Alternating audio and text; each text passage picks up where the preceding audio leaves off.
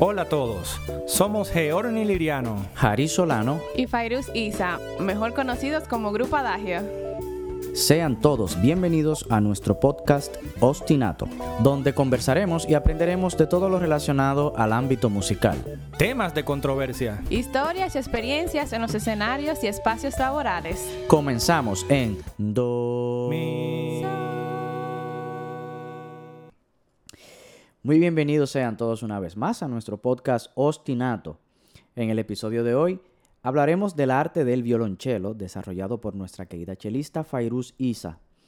Este será el segundo de tres episodios donde cada uno de nosotros hablará de nuestros instrumentos y como mencionamos en el episodio anterior, si les gusta este tipo de episodio, luego invitamos a otros compañeros para que vengan a hablar de sus respectivos instrumentos. Hola a todos. Bienvenida a tu podcast, Profe, Fairuz Isa. profe, yo tengo una pregunta. Por fin llegó la hora de hablar el- del mejor instrumento, el más deseado Chan, por chan, todos. chan. Ok, antes de yo comenzar, yo tengo una pregunta. ¿Quién fue que ganó la encuesta del episodio pasado? El violonchelo. El violonchelo, pero tú sabes que fue medio boicoteada esa encuesta. No, no fue ni... Tú Sí, sabes porque muy el porcentaje mayor de lo que llamaron, ya yo sabía que, porque se había hablado ese tema con estas personas antes, yo sabía que iban Claro a elegir que no. No, yo llamé, llamé gente que no. Podemos hacer la encuesta otra vez así, random, y va a ganar el violonchelo, porque es que el violonchelo es el mejor instrumento. Llama Paola. Ahora. ¿qué, qué, cuál instrumento es más famoso, el violín o el cello? Bueno, el violín. Ah, entre, sí, yo creo que ese es El instrumento más famoso que hay a nivel mundial, ¿no? Claro, No, yo creo que de la guitarra. El la primero. guitarra, La guitarra es el primero, la ¿no? guitarra debería ser el más famoso. Sí. Y el más universal, universal también. Sí, pero por ejemplo, en cuanto a los eventos, cuando piden, siempre piden eh, piano y violín, piano y violín, pero es porque... Porque los chelistas no saben hacer melodías. Claro que no, los chelitas sí podemos hacer melodías. Eh, ya, déjense su guerra, espérense, vamos a comenzar esto bien, ya, ¿eh? Vamos- Ok.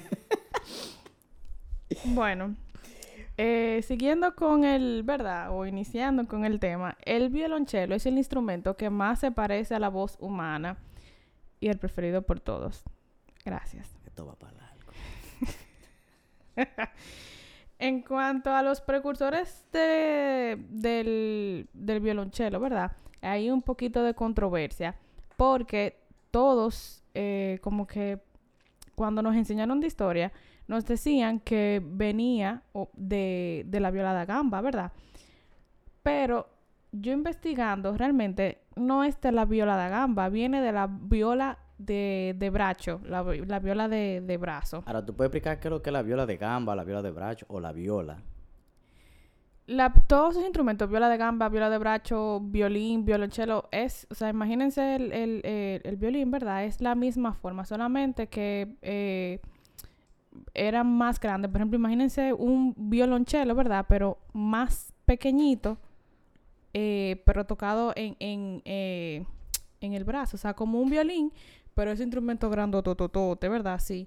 Entonces la viola de gamba es parecida al violonchelo, pero se tocaba sin la pica. Se ponía entre la pierna, pero sin la pica, el palito de metal. Gamba yo creo que se refería a las piernas, Ajá. ¿no? O sea, la viola, que de se tocaba. Ajá, sí. Ajá. Y, Y viola todo- de bracho es brazo. brazo. Todos esos son de la familia frotados. Entonces, todos estos instrumentos, el violín, la viola, todos descienden eh, de la viola de bracho, que es de la viola de, de- del brazo. Y el cello nació unos poquitos años después que el violín. Eh, para la fabricación de estos instrumentos, igual que, el, que como Georni mencionó en el, en el primer episodio, se utilizaron como características del rabel, que era el, instrumento que le mencionaba, que tenía como tres cuerdas. Em, entonces, como les había mencionado, ya con todo esto quedó demostrado que no tuvo nada que ver con la familia de las antiguas eh, violas, como la viola de gamba, ni en la construcción, ni técnica, ni interpretación, ni nada. Las primeras modificaciones fueron realizadas por los luthieres Amati, Stradivarius, igualito que en la familia de- del, del violín. Siempre ha sido una imitación el chelo del violín, siempre. De la viola. Porque, ¿verdad? Bueno, el violín llegó primero, son los mismos luthieres, No. imitación. Realmente, el, el que, yo lo acabo de decir, atienda, atienda, por favor, vienen de la viola. O sea, que el violín también es una copia. Si hablamos de los constructores, ellos imitaron la construcción del violín para hacer el cello. O sea que llegó después. Tú dijiste que llegó después. ¿Quién llegó primero? La viola. ¿Y quién llegó primero del violín o el cello? ¿Quién llegó primero del violín o el El cello? violín, es verdad, Gracias. ¡Punto para el violín! Gracias, gracias. Ok, entonces el apogeo del violonchelo viene, fue en el barroco, en el periodo barroco. Muchos compositores lo usaron de manera recurrente como bajo continuo de todas las obras junto con el eh, clavecín. En el, bueno, en el barroco también se, se hizo famoso, fue por Bach, el compositor Juan, Sebas- Juan Sebastián Bach, que hizo las seis suites para cello solo.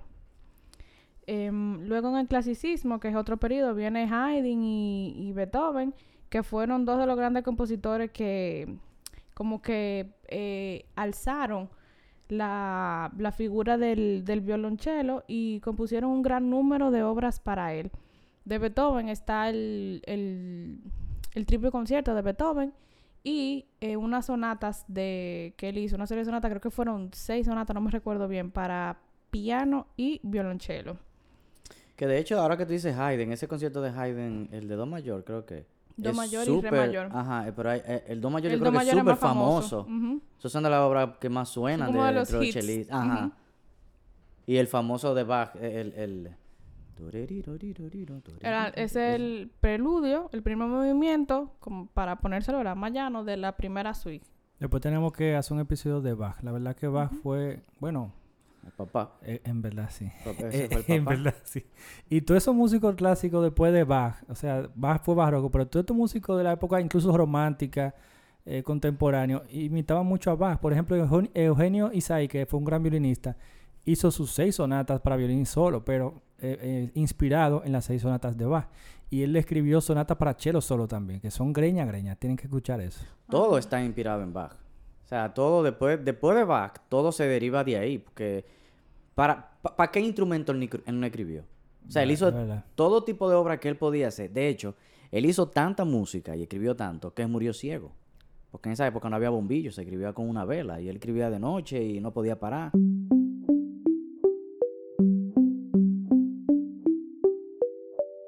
Entonces, siguiendo un poco con la historia, ya a partir del año 1800 eh, es cuando ya se empezaron a hacer todas las modificaciones y los cambios físicos eh, que dieron como resultado el violonchelo, eh, para decirlo así, moderno, el que se conoce ahora. En esta época se cambiaron las pequeñas salas, o sea, eso surgió porque a partir de esta época, ¿verdad?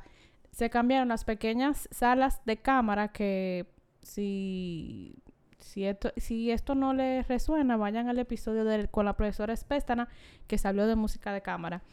Entonces, em, se cambiaron las pequeñas salas de cámara, ¿verdad? De concierto por grandes salas de conciertos y teatros eh, de las óperas.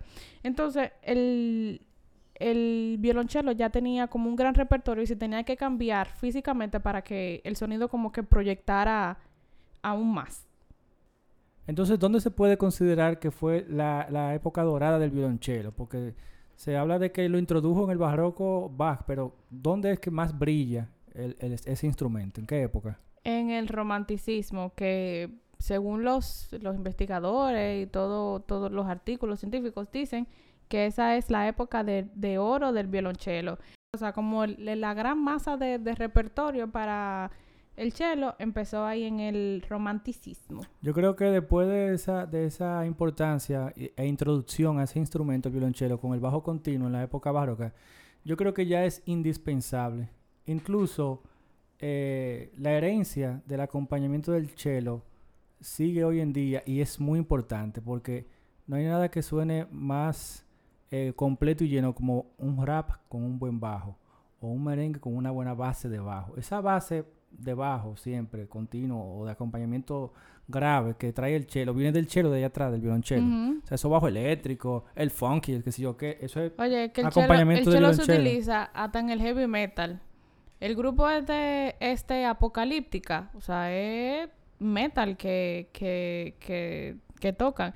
¿Quién se iba a imaginar que un instrumento clásico iba a pegar o iba, o sea, Pero que iba- para que la gente entienda, apocalípticas son cuatro, ¿qué son?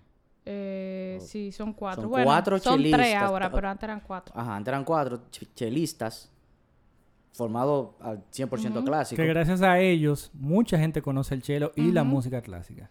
Ajá, formado 100% clásico. Ellos decidieron hacer música popular a su propio A su ensamble, estilo, sí. a su propia manera. Y, y es una cosa... Y ahí fue que vinieron los, los instrumentos eléctricos, que ya tenemos chelos eléctricos, con una nueva sonoridad. Pero lo que yo quiero decir es que como que el chelo, después de que se inició con ese acompañamiento, es indispensable. Incluso en la música de cámara no sería lo mismo tocar sin un chelo. O sea, esa, esa base, No, y que el cello... ese color. Yo creo que de los instrumentos de cuerda, la realidad es que el cello puede que sea el más versátil. Exacto. Porque al cello al tener ese registro tan Grave amplio, y, Tan tú sabes, yo- amplio. amplio, puede tocar, puede eh, fungir como bajo, ¿verdad? Puede Medio y fungir- alta. Ajá, puede fungir, ah, puede hacer la melodía, porque no hay cosa más bonita que un cello haciendo una melodía. Yo me sorprendí con el chelo fue cuando un compañero mío se puso a tocar el capricho número 24 de Paganini en chelo, pero como violín allá, allá abajo, allá agudo.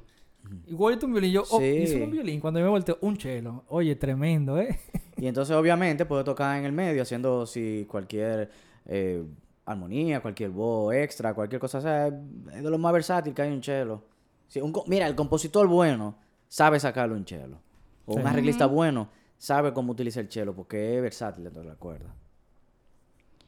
Bueno, siguiendo un poco ya con, con la historia del, del instrumento, ¿verdad? Eh, durante el siglo XX, ¿verdad? Fue como que dice, como que nosotras mujeres eh, comenzamos a interpretar el, el violonchelo, porque durante mucho tiempo, eh, primero no podían tocar y después eran como las, las mujeres como de... Más adineradas. Ajá, de alta clase, que eran las que, po- por- o sea, era porque podían tener acceso a, a esos instrumentos, o eran las que podían tocar. Ya la educación musical. Ujú. Porque es verdad, señores, es una lucha lo, lo de las mujeres real. Antes en las orquestas no había mujeres.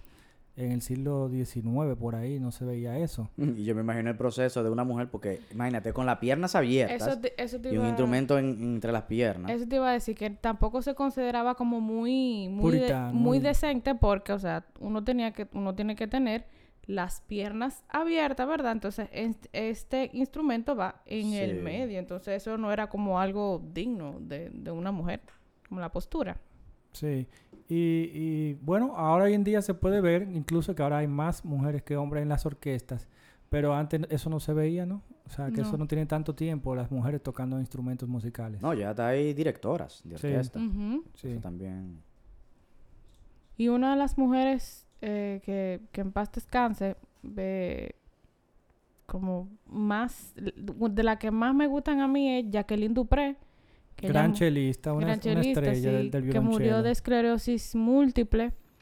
Eh, también está... A muy temprana edad. Sí, como a los 28 creo que fue. Wow, tempranito. wow. Y ya a esa edad, ya tú sabes, una gran maestra, todo el repertorio. Ella había ¿no? tocado todo. Sí. Todo lo que estaba, ya lo No, había ya tocado. ella era. Yo recuerdo, yo recuerdo de esos documentales que aparecen por ahí, que ella tomaba clase con quién era, con Rostropovich, ¿no? con Rostropovich Ujú. o con Casale, con Rostropovich. Con rostro. Y que él le dijo, mira, toma este concierto para que me lo traiga la semana que viene. Al otro día se lo llevó entero de memoria. Y era el, el, el concierto para violonchelo de, Elgar. de Elgar. Ella fue alumna fenómeno. de... Dice aquí que ella fue... Yo no sabía que ella iba a ser alumna de, de Casals. Ella fue alumna de Casals, de Tortelier y de, de Rostropovich. Que De lo- Rostropovich de lo más es... grande. Exacto, Rostropovich es uno, otro de mis favoritos. Papá. Y a todo esto, ¿por qué tú tocas chelo? Porque me gustó. Tú elegiste tú el chelo. Eh, sí, yo, yo no, no me recuerdo si lo dije en, en un Sí. episodio que estábamos hablando eh, de nuestros inicios, pero mis hermanos eran, son músicos, ¿verdad? Y me, me llevan muchos años. Mi hermana mayor me lleva como 10 años. Entonces, en uno de esos ensayos de la Orquesta Filarmónica Contemporánea, mami me llevó eh, y me dijo, mira, elige, me puso frente ahí a, la orquesta, elige un instrumento el que tú quieras tocar. Y yo elegí, yo dije, yo quiero tocar esa cosa, porque yo, yo tenía como cuatro años, yo quiero tocar esa cosa. Yo ni sabía cómo se llamaba, qué era, sino que visualmente me gustó. En cuanto a la orquesta, em, la cantidad de, de, de atriles es menor que en el de los viol- en el de los violines, porque violines dan primero y segundo violines Dos voces. y exacto, ya hay como cuántos atriles, como cuatro, cinco. No, de los violines son como seis atriles. Seis primero y seis segundo. Sí. Y los chelos nada más somos eh, cuatro atriles, ocho violonchelistas. Estamos supone que- 24 versus 8. Se supone que por cada violonchelo debe haber cuatro violines, creo que es así. Creo que es así, porque por cada viola debe haber dos violines. Y por cada contrabajo, ocho violines, algo así. Entonces, es más o menos así la matemática. Se va eh, eh, 12 violines, 6 violas, 4 violonchelos, un contrabajo, por ejemplo. Para que la sonoridad sea... Porque los, los violonchelos proyectan más volumen. Al ser un instrumento más grandote y con una caja de resonancia más grande, produce más volumen. Entonces, por eso, cada vez que se enfrenta a un violín, tiene que haber más cantidad de violines por chelo. Ay, hombre. Yo tengo una Eh. pregunta. Eh, eh, ¿La aplica para coger electricidad o señal del wifi? para sostenerse. Tú sabes que Ah, Eh. pero mira, un tema importante, Fairuz, que, que te lo hablamos en el arte del violín. Los costos de estudiar cello. Por ejemplo, ¿cuánto se gasta? Vamos a hablar de los juegos de cuerda, por ejemplo. Los juegos De de- un profesional de orquesta sinfónica. ¿Cuánto se gasta cada vez que tú tienes que cambiar el juego completo de las cuerdas? Bueno, la última vez yo gasté como como 20 mil pesos, creo que fue. Háblate en dólares, que es un público internacional. Ay, ay, ay, ay, ay. Sí, sí. 400 dólares más o menos. Fueron como 400 dólares, sí. Y eso es un precio normal, eh, normal, o sea, no es de Porque que... que eso depende, exacto, eso depende del, de, de la cuerda, del set. Hay gente, por ejemplo, que yo, la que usaba como la combinación estándar, que son eh, la re, las dos primeras cuerdas, las más agudas de, un, de una marca, y sol y do, que son las más graves de otra marca. La cuerda do, que es la, la más grave, la última vez que yo chequeé, esa sola cuerda valía 100 dólares. Esa sola cuerda. Exacto, o sea que es bastante costoso cada vez que tú tienes que cambiar las cuerdas del cello. Y las cerdas también me imagino que es más caro porque... Eh, porque son más abundantes, son más. más, abundantes las cerdas, un poquito más. ¿A qué se debe que aquí en República Dominicana no tengamos una gran masa de estudiantes de cello? Yo creo que quizá la, la falta de estudiantes por, por la poca exposición que ha tenido el chelo. Sí, Porque muchísima gente no, Poco mercadeo, no yo. conoce el chelo, exactamente. Entonces, a veces escucha la palabra chelo y, y la gente por el miedo de que no lo conoce, ni siquiera va y lo investiga. pero todo Y va no de se- la mano, como voy diciendo, de la, de la, de la mano de obra preparada que no se ha quedado o que no se ha mantenido aquí, porque los chelos preparados de aquí, los profesores, son muy pocos los que se dedican a dar clases y lo que y lo que estaban como que se fueron. Entonces, de mi promoción, cuando yo entré, eh, la mayoría eh, se fueron del, del país, otros por cosas de la vida lo dejaron, que se pusieron a estudiar otra carrera. Y hay, hay personas que no les gustan dar clases, tú sabes. No hay tantos eh, chelistas por varios factores. Factor económico eh, es lo primero. El segundo, factor de, de exposición, que la mayoría no conoce el instrumento. Lo que se promocionan siempre son violín, piano. En la misma escuelita, lo que dicen, ah, los niños, lo que ven es, ah, no, yo quiero estudiar piano, ah, no, yo quiero estudiar violín o guitarra. Eh, como que el, el, el cello, también los mismos instrumentos de, de viento madera, son como que eh, lo dejan ahí como al margen, o sea, los, los estudiantes, porque no, lo, no los conocen. Tal vez sería bueno, entiendo yo aquí, ¿verdad? Pensando un- una solución, cuando están en, en iniciación, como exponerlos a todos los instrumentos, ponerle mucho video de, de todos, para que cuando ya lleguen al primer año que le toquen elegir, que no elijan lo mismo de siempre. Sí, es que eso es lo que yo creo, que es, es falta de publicidad que se le ha dado el chelo, honestamente.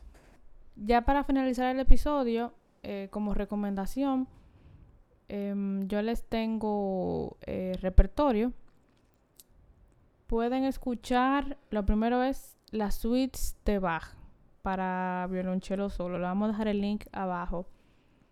Los De conciertos. Los de los conciertos, el, y el Elgar. El Elgar. el Dios Borjak, el Elgar. Y el Haydn. Haydn, lo mayor. Mi favorito, mis favoritos, yo soy como más de los conciertos eh, no populares eh, de la escuela rusa, el Kavalevsky y el Chostakovich. el, el uno. Eh, pero tú- Es pesado, yo está Sí, pero- Para un nuevo oyente, Bueno. pesado. Pero que empiecen con, No, con el interesante, con el Ah, el Cisne también de Camille Saint-Saëns, de la suite de, Carnaval del, de carna- del Carnaval de los Animales. ¿Qué más? Hay mucho repertorio lindo. Obras para recordar por Fairuz Isa. Ah, que ese CD no existe todavía. No se preocupen, que lo haremos pronto. Ok. Muchas gracias por compartir con nosotros en este episodio. Recuerden que, estaremos subiendo un episodio todos los lunes. Eh, síganos en nuestras redes sociales. Y somos Adagio, música que deleita tus sentidos. Hasta un próximo episodio.